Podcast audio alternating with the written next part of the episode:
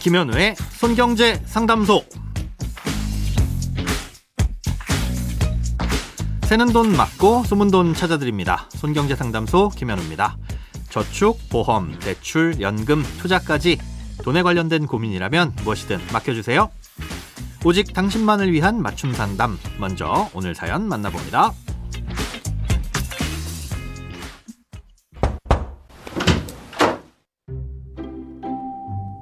'저는 아직 실손보험을 가입하지 않았습니다. 그런데 주위 사람들을 보면 대부분 실손보험은 있더라고요. 그래서 저도 이번에 가입을 해볼까 하고 알아보고 있는데요. 생명보험사와 손해보험사 둘 다 실손보험을 취급하고 있는 것을 확인했습니다. 생명보험사와 손해보험사의 실손보험은 각각 어떤 차이가 있는지, 뭘 따져보고 가입하면 되는 건지 궁금합니다.' 네, 연금보험이나 사망보험처럼 이 사람의 생존과 사망을 다루는 보험이 생명보험이고요. 자동차 보험이나 화재보험처럼 재산상의 손해를 다루는 보험이 손해보험입니다. 그리고 각각의 보험사는 해당 영역에 대해서만 상품을 만들고 판매할 수 있습니다. 그 외에 신체 상해나 질병, 간병에 대한 보험은 생명보험도 아니고 손해보험도 아닌 제3보험으로 분류되고, 이건 이 생명보험사와 손해보험사가 모두 취급할 수 있고요. 그래서 종신토록 지급되는 연금이나 기한이 없이 사망에 대해 보장해주는 종신보험은 이 생명보험사에서만 다루고 있지만, 특약으로 제3보험인 암진단금이나 입원비 같은 보장들도 넣을 수 있는 겁니다. 손해보험사도 사망에 대한 보장을 일부 해주긴 하지만 상해로 인한 사망과 질병으로 인한 사망으로 나누고 기한을 둬서 제3보험의 영역으로서 보험상품을 만들 수 있는 거고요. 실손보험의 경우도 마찬가지로 제3보험이라서 생명보험사와 손해보험사 모두 공통적으로 다룰 수 있는데요.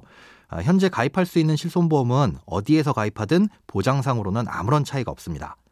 2009년 10월부터 표준화가 되었기 때문에 그 이후에 가입하는 실손보험이라면 가입 시기가 같을 경우 생명보험사든 손해보험사든 또 어떤 보험회사든 보장 내용은 모두 똑같습니다. 이렇게 표준화가 되기 전엔 이 생명보험사의 실손보험은 병원비의 80%까지만 보장해주도록 돼 있었고, 손해보험사는 100%를 보장해주기도 했었고요. 또 보장하는 한도도 제각각이었던 시절도 있었습니다. 그러다 보니 같은 제3보험임에도 이 생명보험사 쪽이 상대적으로 불리하기도 했었고, 또 보험사 간의 경쟁도 너무 치열해지는 바람에 이 보험사의 건전성에도 문제가 생길 수 있어서 결국 2009년 10월에 표준화를 하면서 2세대 실손보험이 탄생하게 된 겁니다. 그 당시 치열하게 경쟁해서 판매했던 1, 2세대 실손보험 때문에 보험사들이 모두 골머리를 앓고 있으니까 표준화가 만약 되지 않았다면 지금보다 더 큰 문제가 됐겠죠. 이런 이유로 지금은 어디에서 가입하는 실손보험이든 보험료의 차이만 있을 뿐 보장은 나라에서 정해주는 대로 모두 동일합니다. 자, 그럼 결국 보험료를 비교해서 저렴한 걸 선택하면 될 텐데요. 가장 보험료가 싼 실손보험을 고르는 방법은 아주 간단합니다. 보험 다모아라는 웹사이트에 가셔서 실손보험을 가격이 저렴한 순으로 정렬하면 현재 판매되고 있는 모든 보험사의 실손보험을 조회해 볼 수가 있습니다.